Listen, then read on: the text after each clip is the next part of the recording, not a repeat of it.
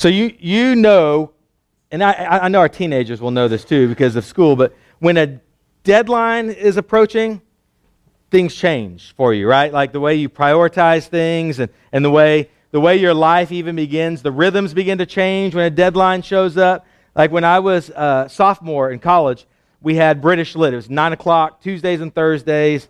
Not a big fan of the class, but it was one of those English classes you, you, you got to take. And the professor said, hey, you're going to have to read one of like eight or nine different books by British authors. And she gave the list. She said it's just a, it's going to be a, a random drawing of what book you get. And I'm looking at the list, and there is absolutely nothing that I'm interested in except for the book Frankenstein by Mary Shelley. I thought, I, I'd read that. That's, that. That seems pretty interesting. So after class, I waited and I walked up to the desk and I told her, I said, hey, I'm just going to have a moment of honesty with you. Like, I'll read Frankenstein. That's all I'm saying, right? I mean, I, I I'll let her, I wasn't going to tell her I wasn't going to read the other books, but I wanted her to at least like get the thought that I'll actually read this like you, if you signed it to me. And she said, well, it's all random. And I said, okay.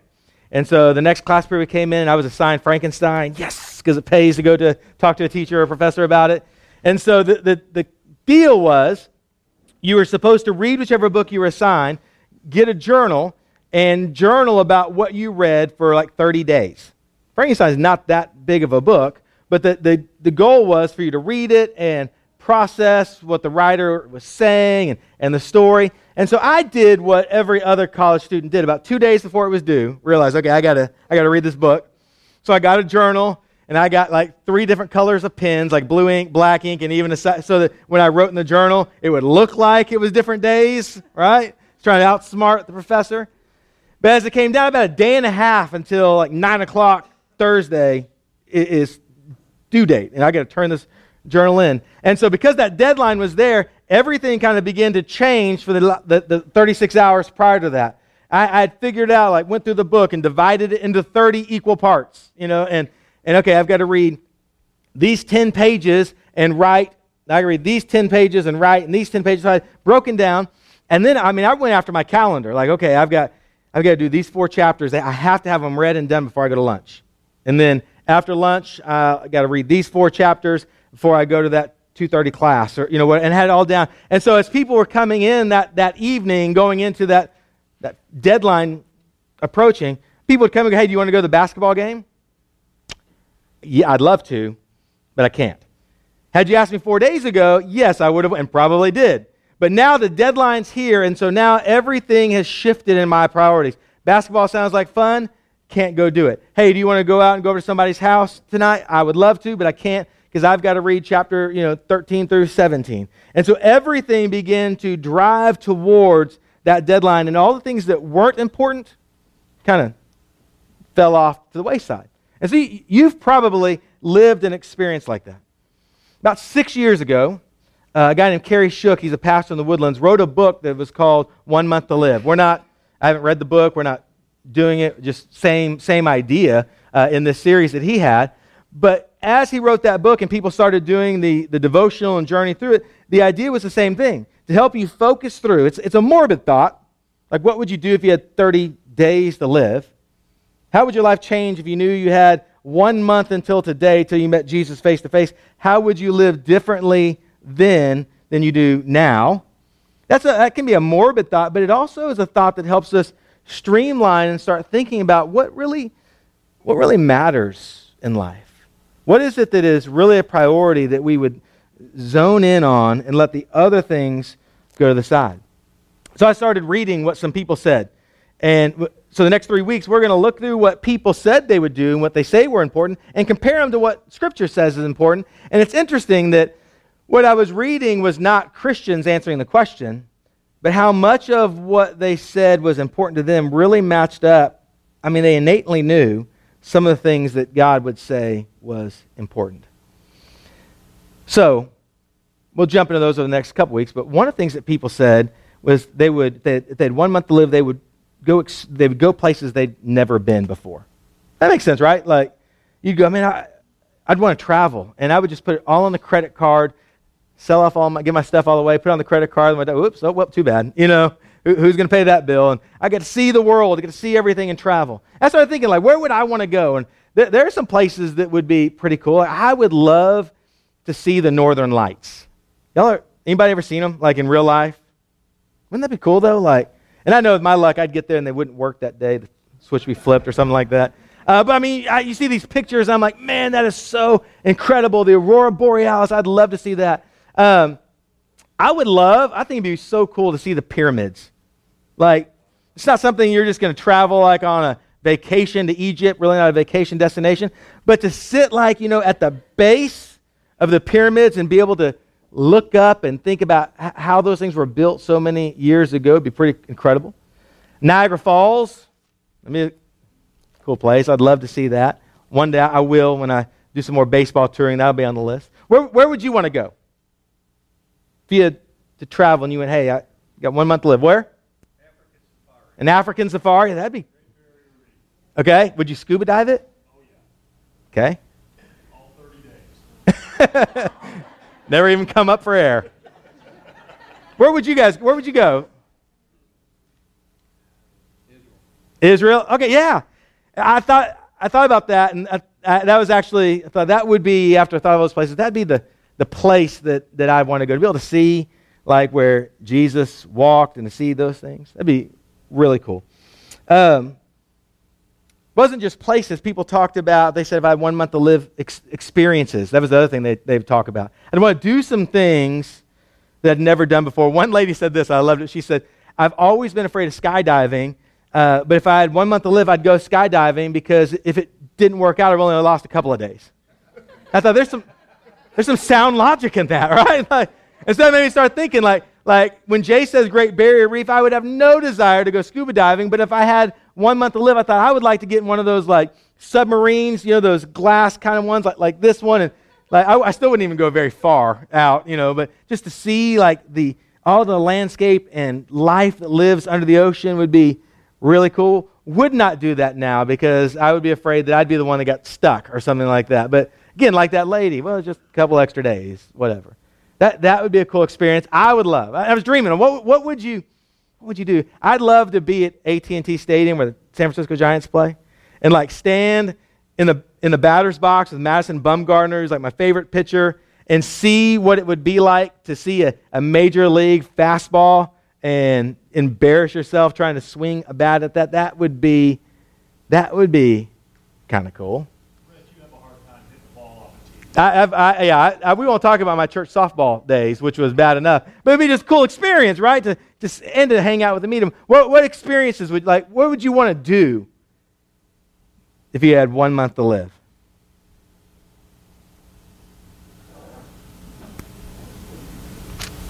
We done it all already. Was yeah, uh, nothing. Meet Peyton Manning. Okay, yeah, that'd be pretty cool.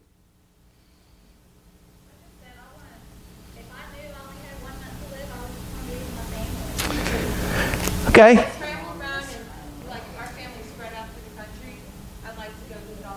Okay, travel the country to see your family or to, to spend your last month with your family. So, so let's just lean that direction. Because here's the crazy thing. When I started thinking about all of this, I immediately started thinking, where would you go? What would you do? Because that's what people were talking about. And I, and I said I would want to go to the Holy Land. That would have been on the like top of my list. But then I started thinking about it, and I thought, well, in a way, it's kind of silly to think in my last 30 days, I would have spent time walking around the places that Jesus walked, when in 30 days from that experience, I'm going to see him face to face where he is now. And we start thinking about it, you think that's a little bit ironic.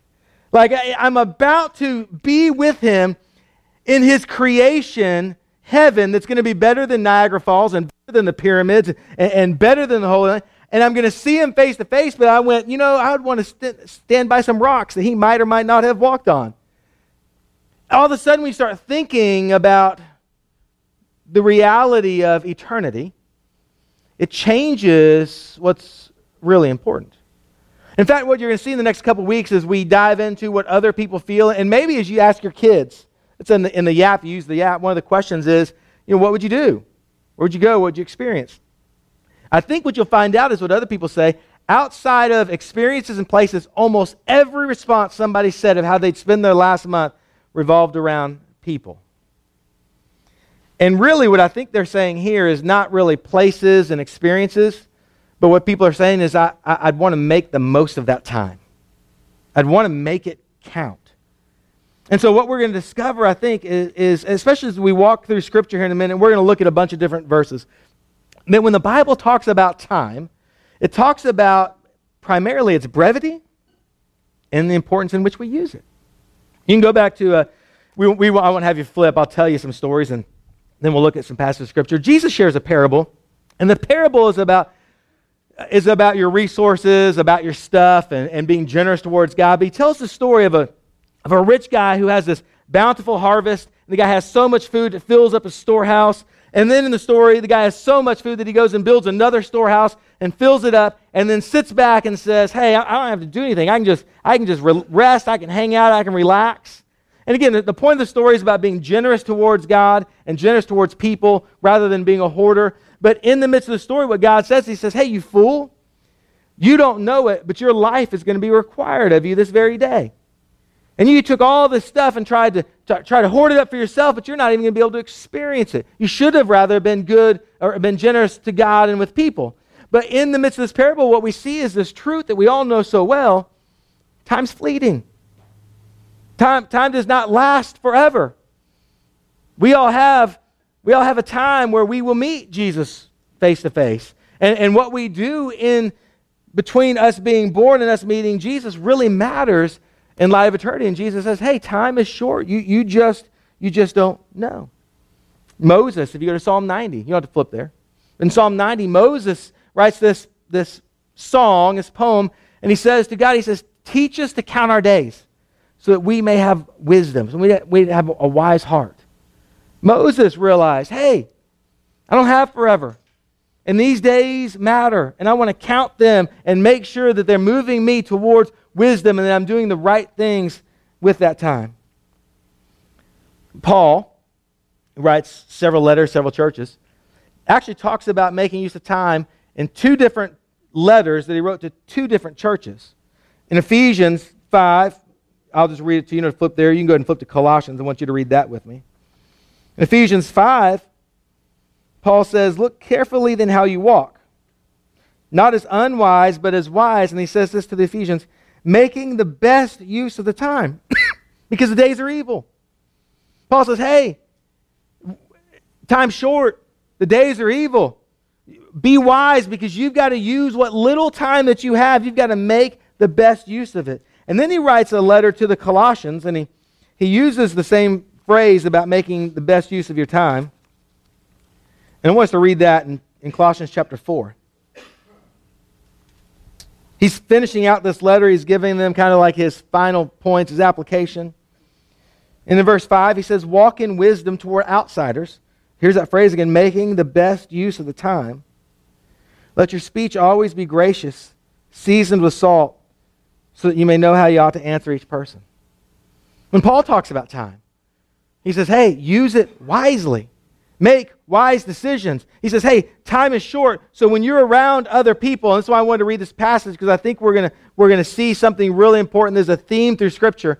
He says, when you use time and you've got you don't have a limitless supply, you need to use it wisely when you're around other people.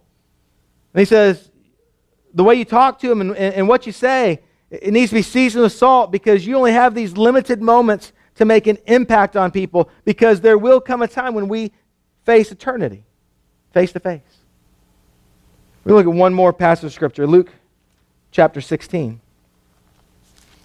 And these verses don't all flow together. I'm picking some so we can just see some snapshots throughout Scripture. But in Luke 16, we're going to read a generous portion here. Jesus tells another story in verse 19. He says, There was a rich man who was clothed in purple and fine linen and who feasted sumptuously every day. In his gate was laid a poor man named Lazarus, covered with sores, who desired to be fed with what fell from the rich man's table. Moreover, even the dogs came and licked his sores. The poor man died and was carried by the angels to Abraham's side. He went to heaven. The rich man also died and was buried. And in Hades, being in torment, he lifted up his eyes and saw Abraham far off and Lazarus, the poor man, at his side. And he called out from hell, Father Abraham, have mercy on me, and send Lazarus to dip the end of his finger in water and cool my tongue, for I am in anguish in this flame. But Abraham said, Child, remember that you in your lifetime received your good things, and Lazarus in like manner bad things. But now he is comforted here, and you are in anguish. And besides all this, between us and you, a great chasm has been fixed, in order that those who would pass from here to you may not be able, and none may cross from there to us. Now look at verse 27. He said, Then I beg you, Father, to send him to my father's house, for I have five brothers, so that he may warn them, lest they also come into this place of torment. But Abraham said, They have Moses and the prophets, let them hear them. And he said, No, Father Abraham, but if someone goes to them from the dead, they'll repent. And he said to him, If they do not hear Moses and the prophets, neither will they be convinced if someone should rise from the dead. In some fantastic foreshadowing of Jesus' last days. It's a story. And in this story, we get some pictures of what the afterlife separated from God looks like. Here's the thing that stands out to me it's a very clear picture.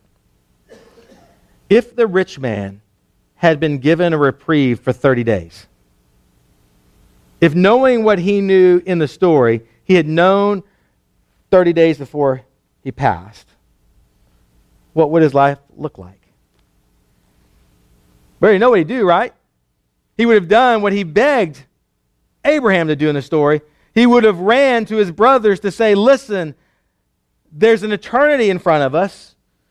There's a heaven and there's a hell, and we need to make sure that we're on the right side of eternity. That would have been his compelling passion in his life because he's experienced what comes in eternity. He would want to make a difference before people got there. He would have used that time and said, you know what? If I've got 30 days left, I got to find my five brothers. I got to do everything I can to convince them to, to go the ways that God has for them, as opposed to doing what I was doing and what they've been doing, which we assume they're not walking in the ways of the Lord because the rich man wants Abraham to send Lazarus to them. Time is fleeting, eternity matters.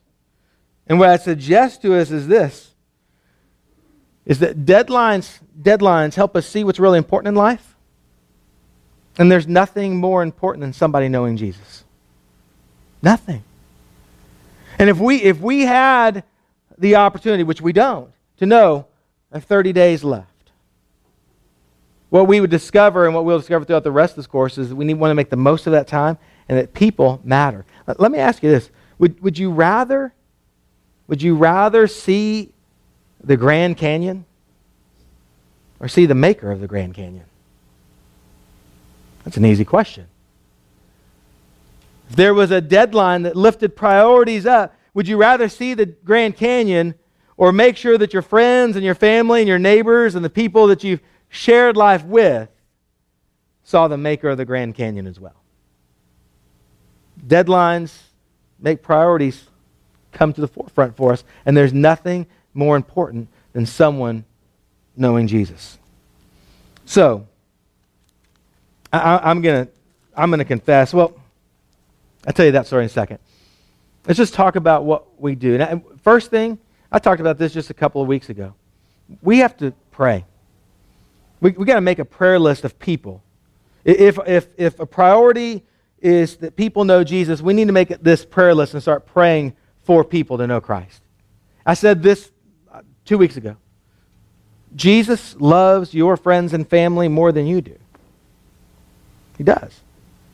The Holy Spirit's already at work in the lives of people that you and I love. And so as we start thinking about, hey, what really matters? Is there anything more important for my life to be turned towards than for people to know Jesus?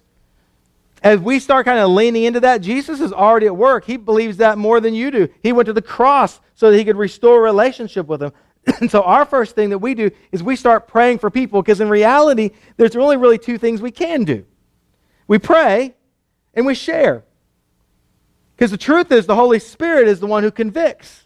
Holy Spirit is the one who saves people. You, you can't save somebody. You, you really, you you can't really even, we talk about leading someone to Christ. You, you can't really do that. You can share, but the Holy Spirit is the one who does the spiritual transformation and the work, which is good news. Because what that means is that as you go share, if somebody rejects you, If somebody goes, I'm not interested, they're really not rejecting you, they're rejecting God. They're rejecting what work He was already doing in their life, and they're saying, I don't want a part of it. So you're off the hook, but you're also not the person who's like, like saving people. But we have this, this job to pray and to share. That's our job. Pray for people and to invite them into this relationship, into this story that God already has for them. Because we don't know. We don't know if it's 30 days, 30,000 days, or three days. When I was in high school, my brother's in the room. We both had a friend named Libby Whedon. And uh, Libby was a year older than me and uh, lived right around the block from us. We could walk to each other's house. And, and we became good friends her senior year, my junior year. We had been friends before, but became much better friends kind of as our her senior year and my junior year happened. And so at the end of the season, end of the school year, you had all these banquets and uh, club things and dinners, and, and it was traditional to take a you know a date. Well, she wasn't dating anybody, I wasn't dating anybody, so we kind of became each other's like date to whatever event we had to go to. And so we became even better friends through that. She graduated, went to college. I graduated, went to college. Shortly after that, I don't even know if she had finished college because the timeline eludes me a little bit. But we were, I think I was still in college, early, early 20s.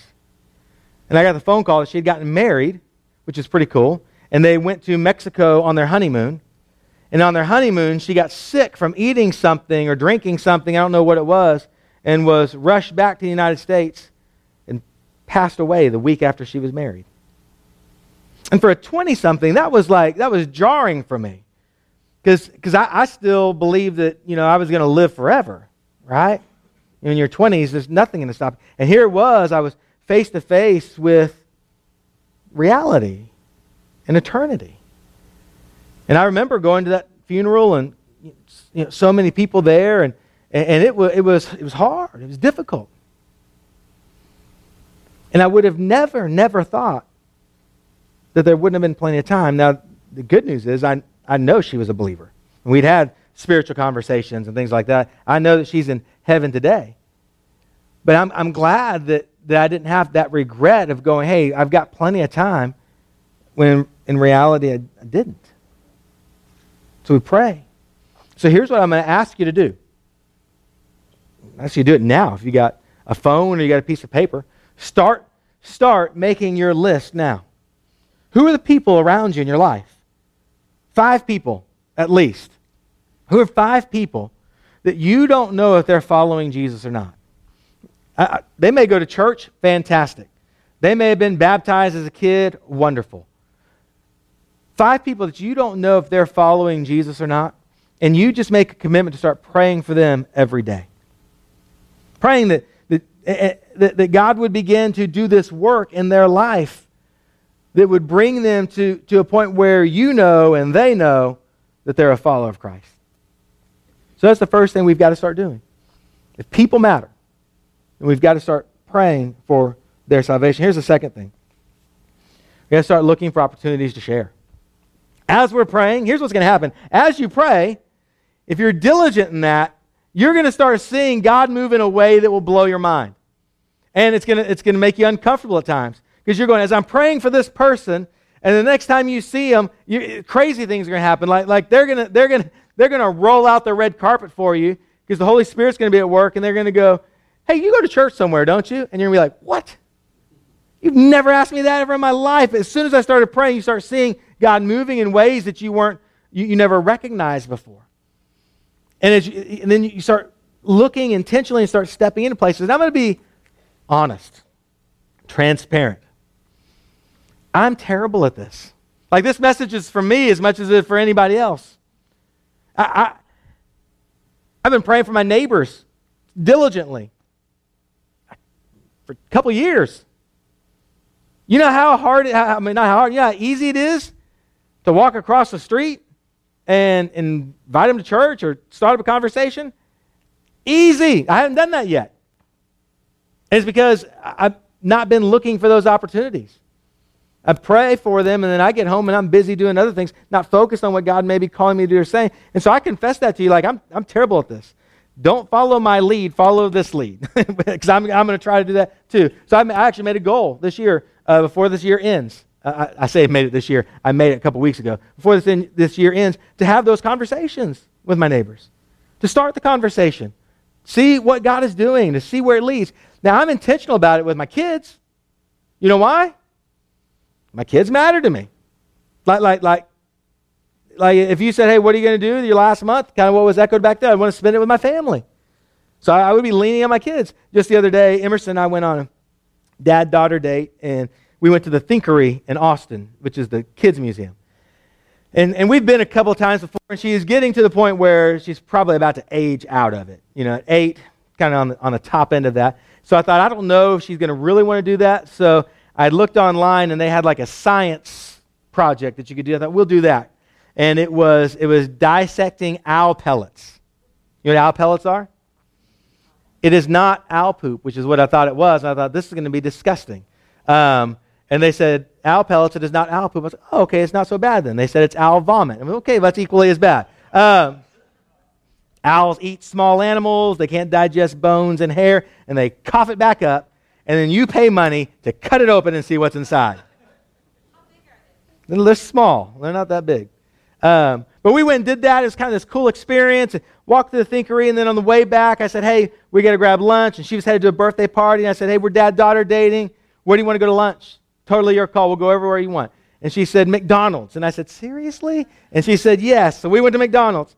And I told her this as we were driving. I said, "Hey, when we get our food, I want to have a conversation about Jesus and, and what you're thinking. We've had conversations on and off, so this was not the first one. We've had multiple conversations. That child can answer all the questions correctly. Uh, she is the most spiritually intuitive eight year old I know.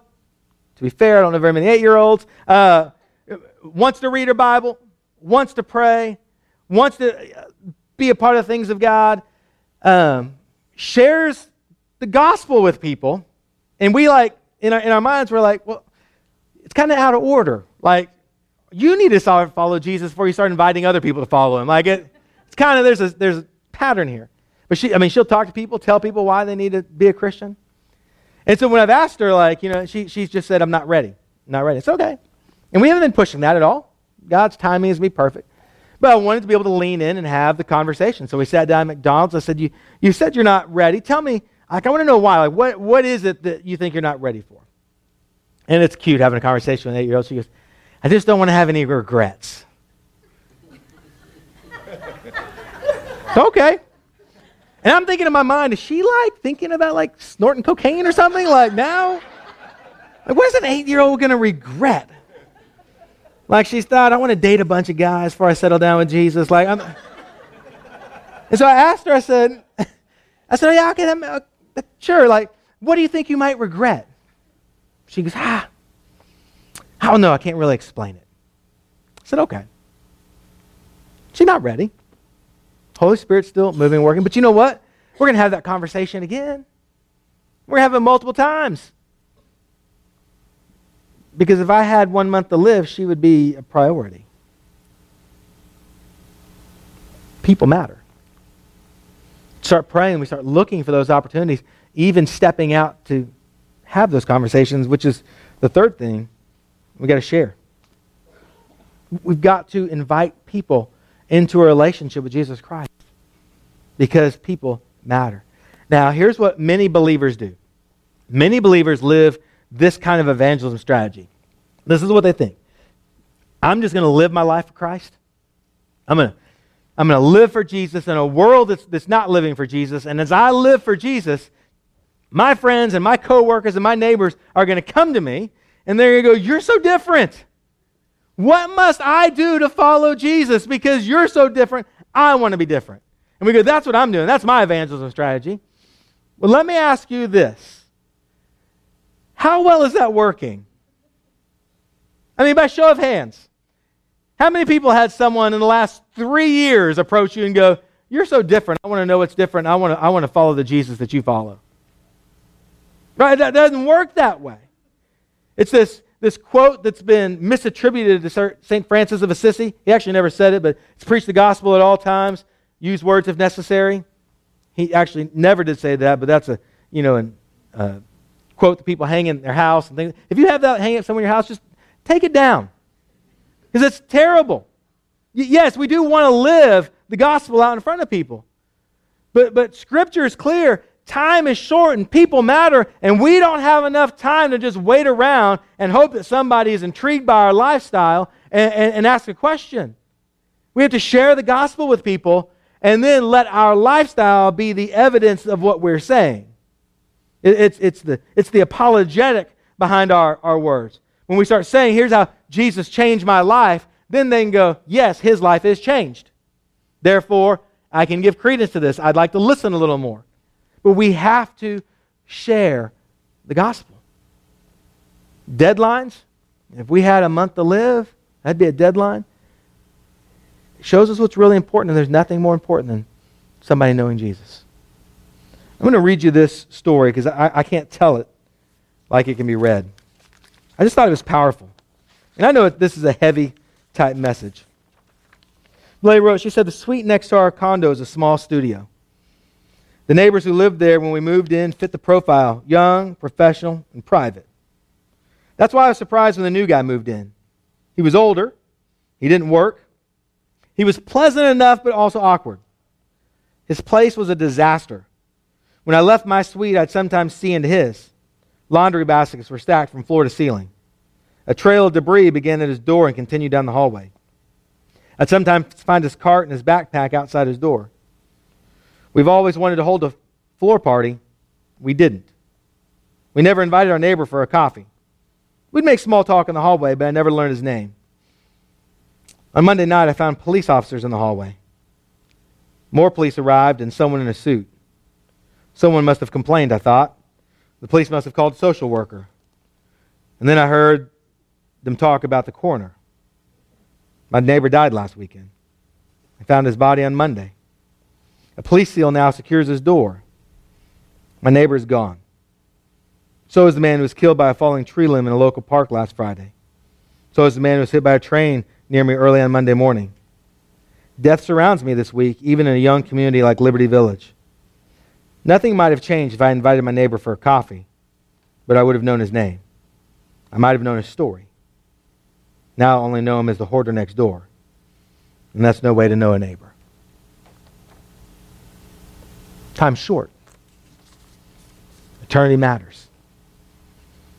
And here's what I will promise you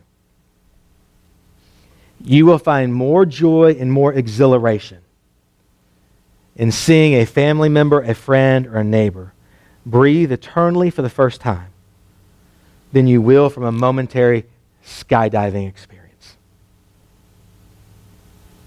So this week, make that list. Five names. If you use the Yap to have conversations with your kids, which I hope you do, there's one that's for parents, not the one that we use in small groups. There's one for parents. Got a couple things, got some ideas to do during the course of this series. Make your list with your kids. How powerful would it be? How powerful would it be if a parent had their kids' list of friends and was praying for the salvation of their kids' friends, and their kids knew their parents were doing that? Wow. People matter. Eternity matters. Time's short. Let's pray and then we'll have some time to talk. Lord, a message like this is so, for me, hypocritical feeling.